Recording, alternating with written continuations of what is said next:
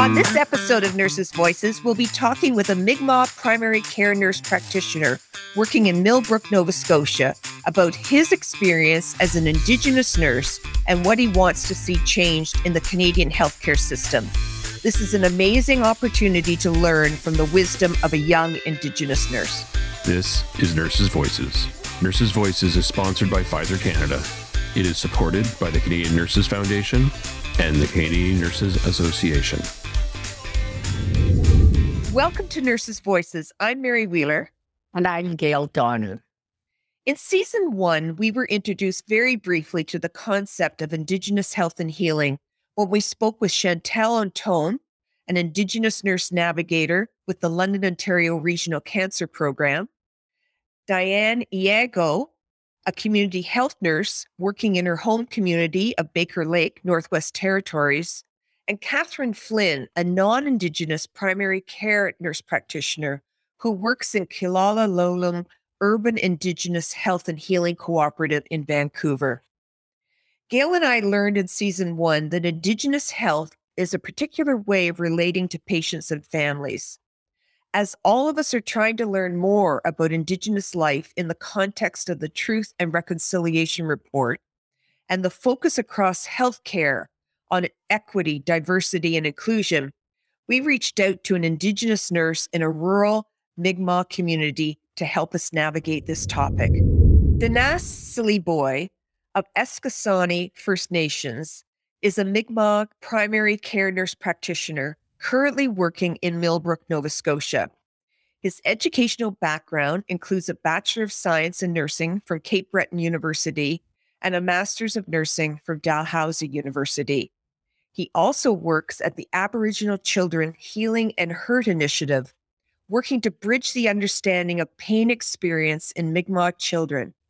His interests include anti racism, pediatric pain research, and utilizing Mi'kmaq language in care. Welcome, Danas. Lalio, thank you. Thank you for having me.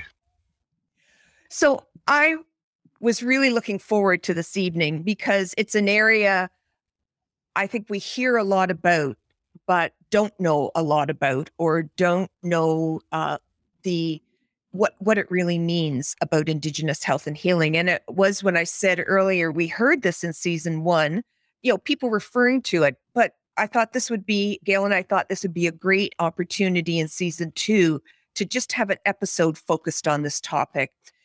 So to begin what is indigenous health and healing?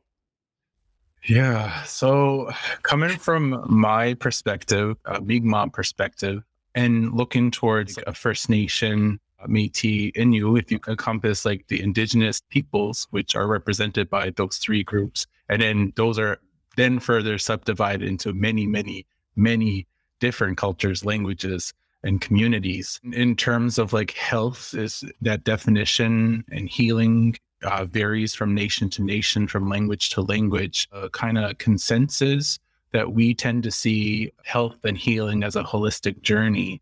So it has to do with the interconnectedness to yourself and the land. I know, even speaking with elders and people from my communities and other communities, that we tend to frame like a, a map that represents a medicine wheel and typically are represented into four paradigms of a person, and that being emotional health, spiritual health, physical health, and mental health it is often represented as a spider web.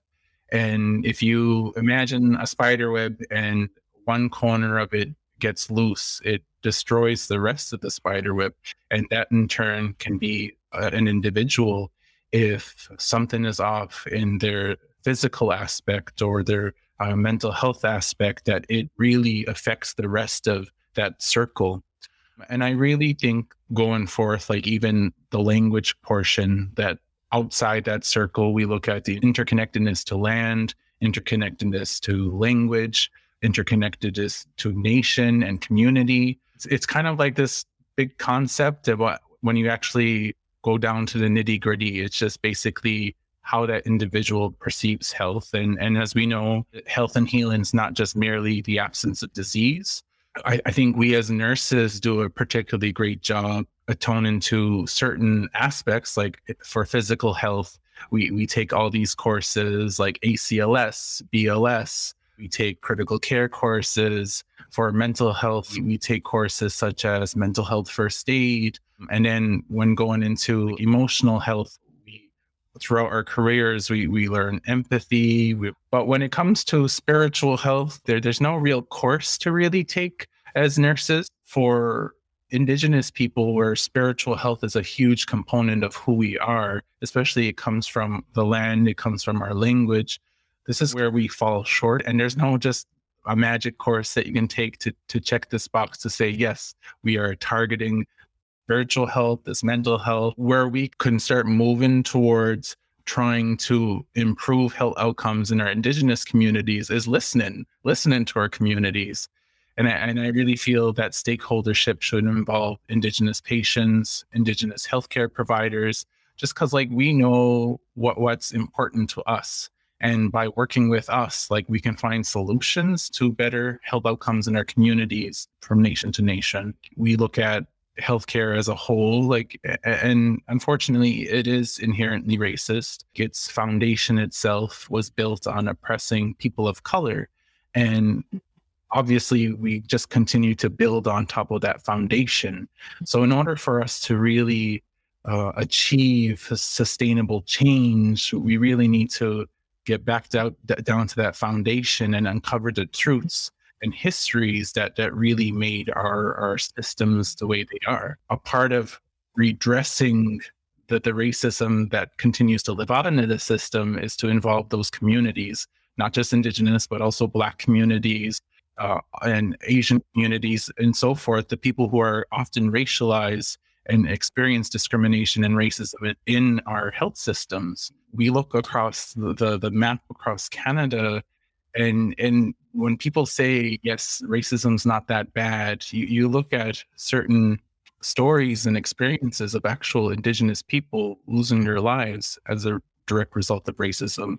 You look to the brian sinclair case where he waited 36 hours in an emergency department waiting before succumbing to to urosepsis and ultimately he was stereotyped and ignored and directly died because of that you look in quebec and you see the, the death of joyce echaquan and the experiences that she displayed to the world um, that the very profession that's here to help and heal us to ridicule us and deprive of us of dignity. This is why this work is important to transform the actual system itself because it's ultimately costing us our lives and it's continuing to cause ongoing harm in our communities.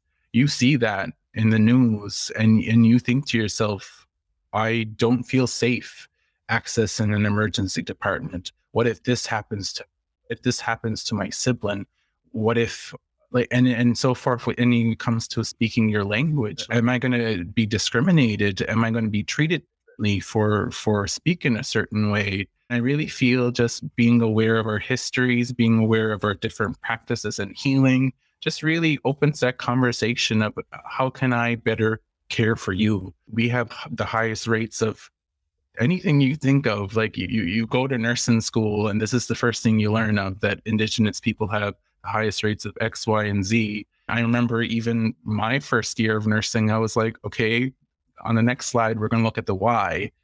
and they just went on to something else and you're like we missed something we're doing something about this right and that's when i learned that we're not we're just kind of standing by and hoping that someone else will do the work and right now, in the last five to seven years, we are doing a lot of work collectively, but not enough is being done. And I do feel that every institution, being hospital systems, education systems, have a responsibility to enact change. You look across the board in the system itself and the lives it's taking, it's gone on far too long. So, what needs to change? Where do we begin? where do we start to make some changes?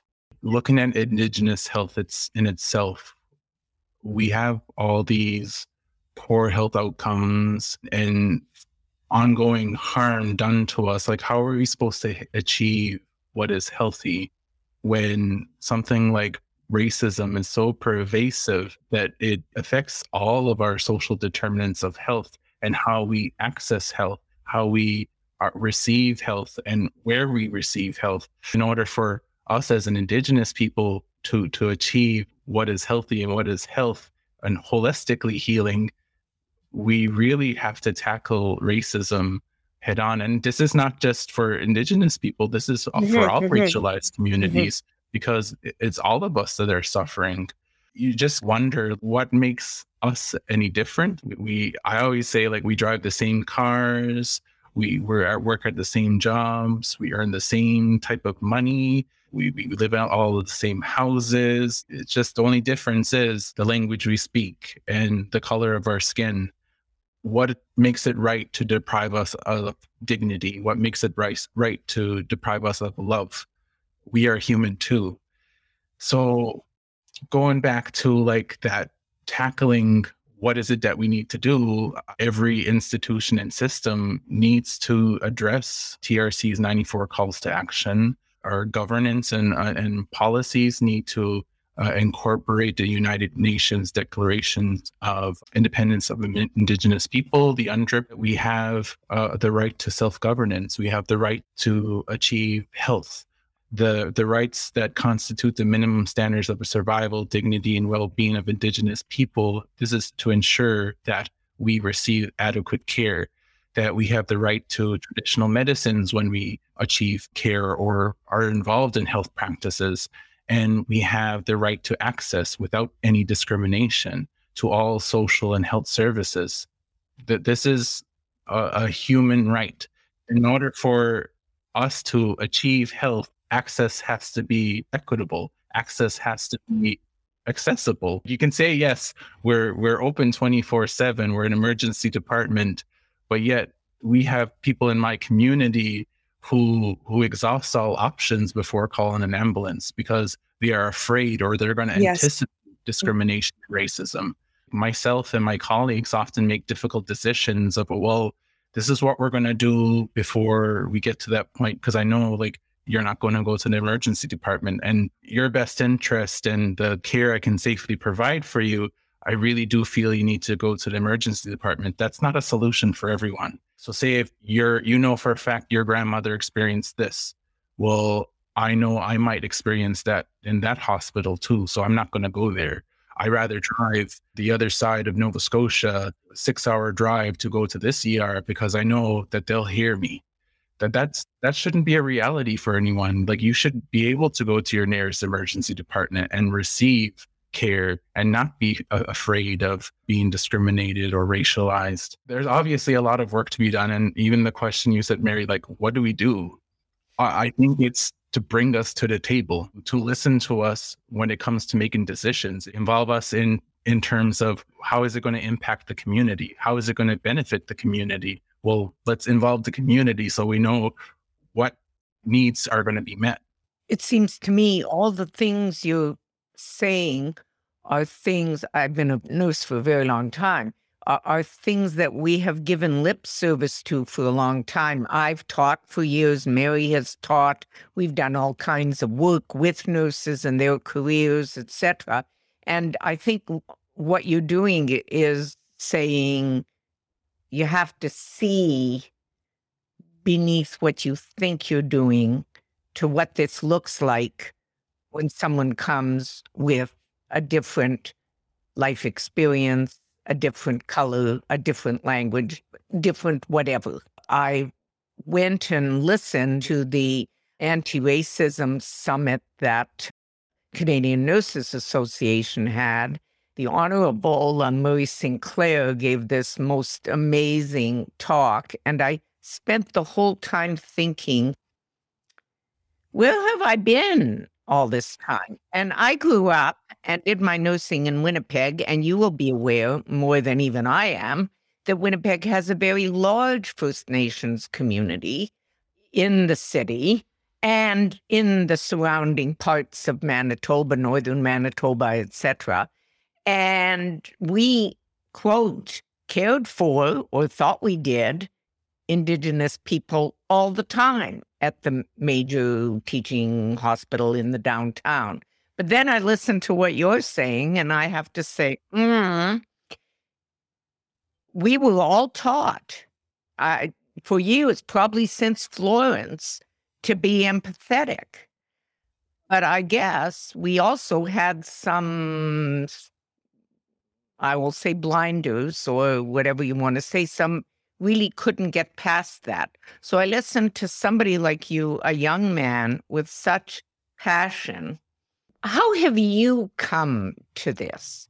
What what has given you the the the determination um, and the you know the will to help to make it different and better going back into like when i first entered nursing i didn't really like i, would say like i would had those blinders on too because i for the most part lived in a bubble. Like i lived in my community went to university and then like I went into hospital, like the hospital for the very first time and just seeing like not not the direct care but just the attitudes that exist towards um like not my particular community but in in general just the unknowing and the the, the fear of asking an example that really pushed me to try and educate or push and advocate for change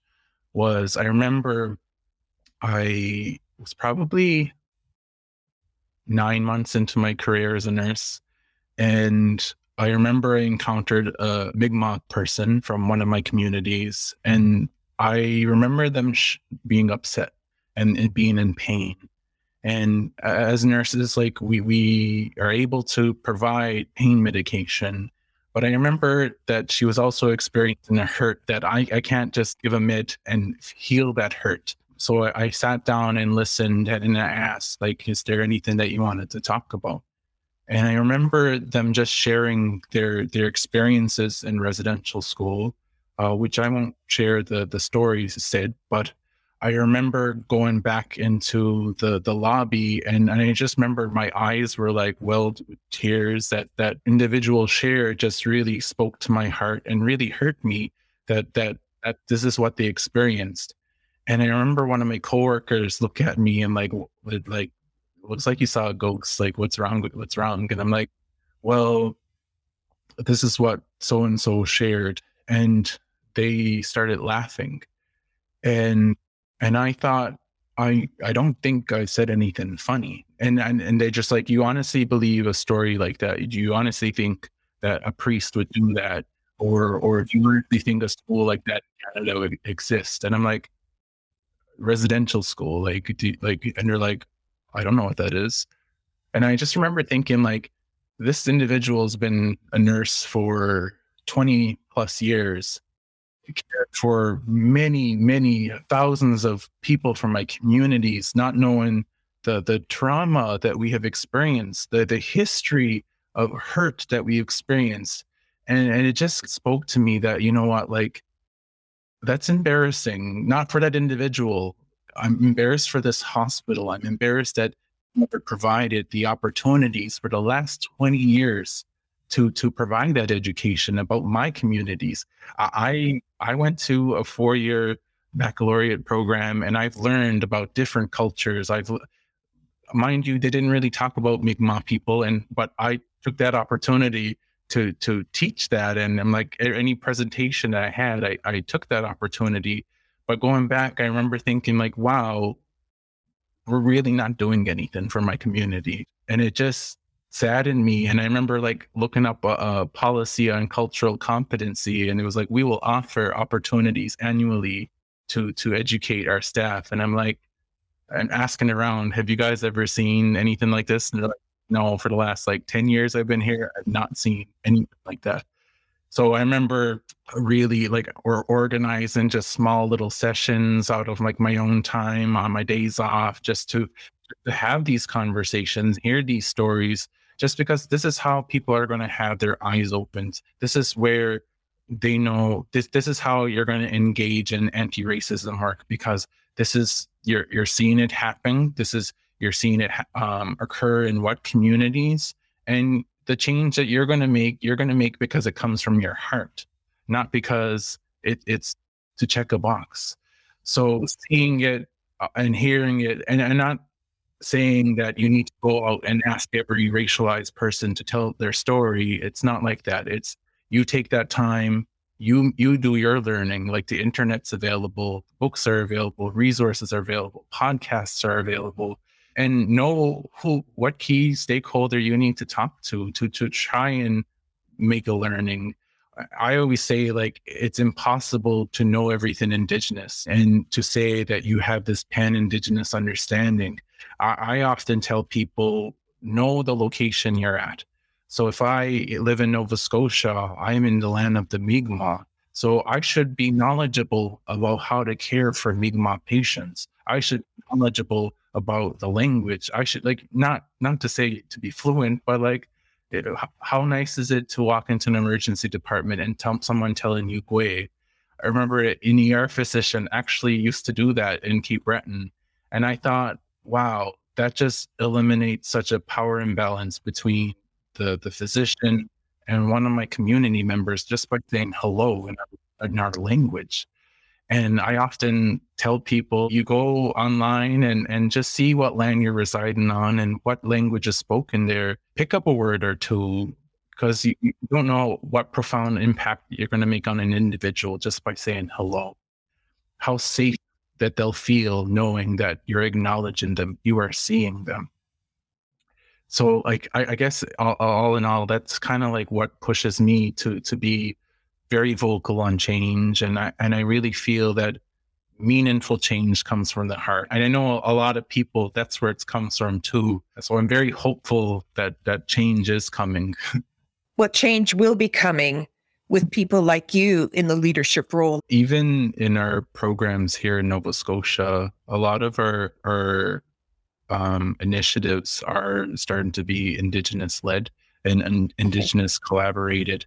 Um, so one of the principles of our ways of knowing and our ways of being, uh, uh, I guess, a pedagogy known as two-eyed seeing. And I know I, I don't know mm-hmm. if you ever had the opportunity to hear, but it's it's basically utilizing indigenous ways of knowing and Western ways of knowing, seen through each of those lenses to benefit all and it's not to to merge them together. It's it's utilizing the strengths of each and just to benefit everyone. Mm-hmm. um, and we always say this is not just to benefit indigenous people it, it benefits everyone. Because in my perspective when i kind of try to explain two-eyed seeing i often use this like this metaphor that if you were in a, a dark room and everyone was uh, situated in a circle seated and in the middle of the room was an object. And obviously, no one can see anything, but you hand one individual a flashlight and they turn it on and they can kind of make out what's in front of them, but really can't get the full breadth of what's there. The more people's perspectives that you turn on, so those flashlights in that round circle, eventually you're going to see what's in front of you. You're going to be able to dissect it. You're going to be able to see where it comes from. And I always say, like, the thing in the middle is either an issue or a strength that we're trying to better understand. And in order for us to better understand it, is using multiple perspectives. And I really feel that that's something that can speak to everything. Like, eh, eh, like having more people at the, at the table is going to bring so much breadth into understanding the issues that continue to live on. I mean, you must be a treasure in your own community. That's all I can say. But I would love to know what actually do you do in your own community because you must be a terrific help to those who need to access the mainstream system and are anxious and for good reason. So, can you tell us a little bit about what you what your work is? I always introduce myself as a Mi'kmaq nurse practitioner or L'nu nurse practitioner, L'nu meaning the people, just because I, I feel it's a, a, very merged role, not only as a to I bring to the table my role, my expertise as a nurse and my education, but I also bring my life experiences, my language, and my culture as a Mi'kmaq person to the table. And I marry those two in, in my role, like whether or not is my awareness of my, the values in my community, the awareness of the language we speak in our communities.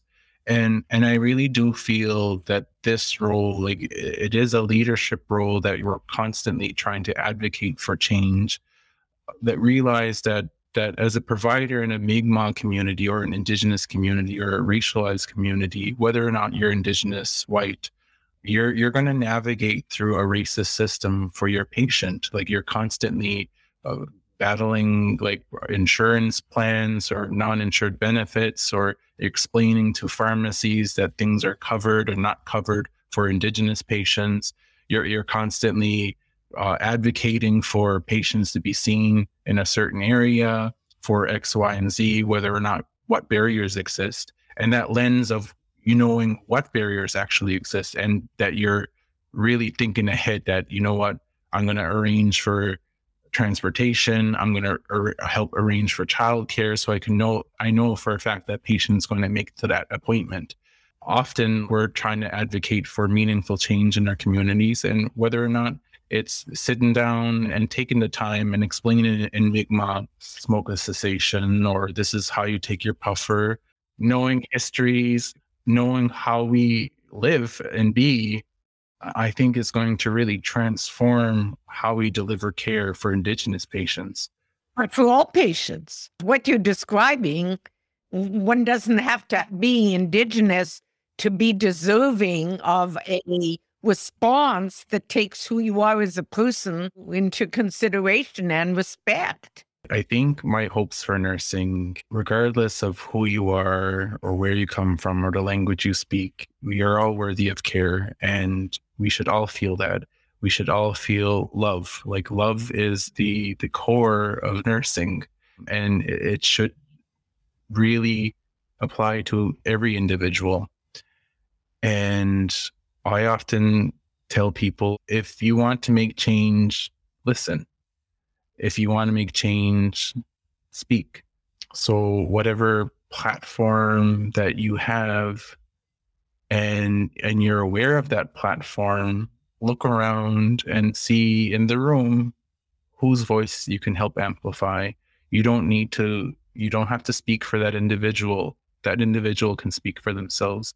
And that's where governments and health systems have done wrongs is thinking that they can speak for our communities. So look around and see who you can uplift. And I think nursing in itself, we are advocates. We should be looking to uplift, not speak for. What a wonderful way to end this conversation. And I'm feeling, Dinesh, Gail and I are at the other end of our career. You're at the very beginning of your career. I mean, you've been in it for a while, but my hope for nursing is that individuals like yourselves are able to realize just exactly what you have articulated. I hope you've enjoyed this episode of season two of Nurses Voices, and we look forward to seeing you in future episodes. You can view and listen to Nurses' Voices on a variety of platforms, including YouTube and Apple Podcasts. And remember, if you want to give us any feedback, please connect with us through nursesvoices.ca. And remember to sign up for our e newsletter. Nurses Voices is sponsored by Pfizer Canada. It is created by Donner Wheeler. It is produced by Sector Limited. It is supported by the Canadian Nurses Foundation and the Canadian Nurses Association.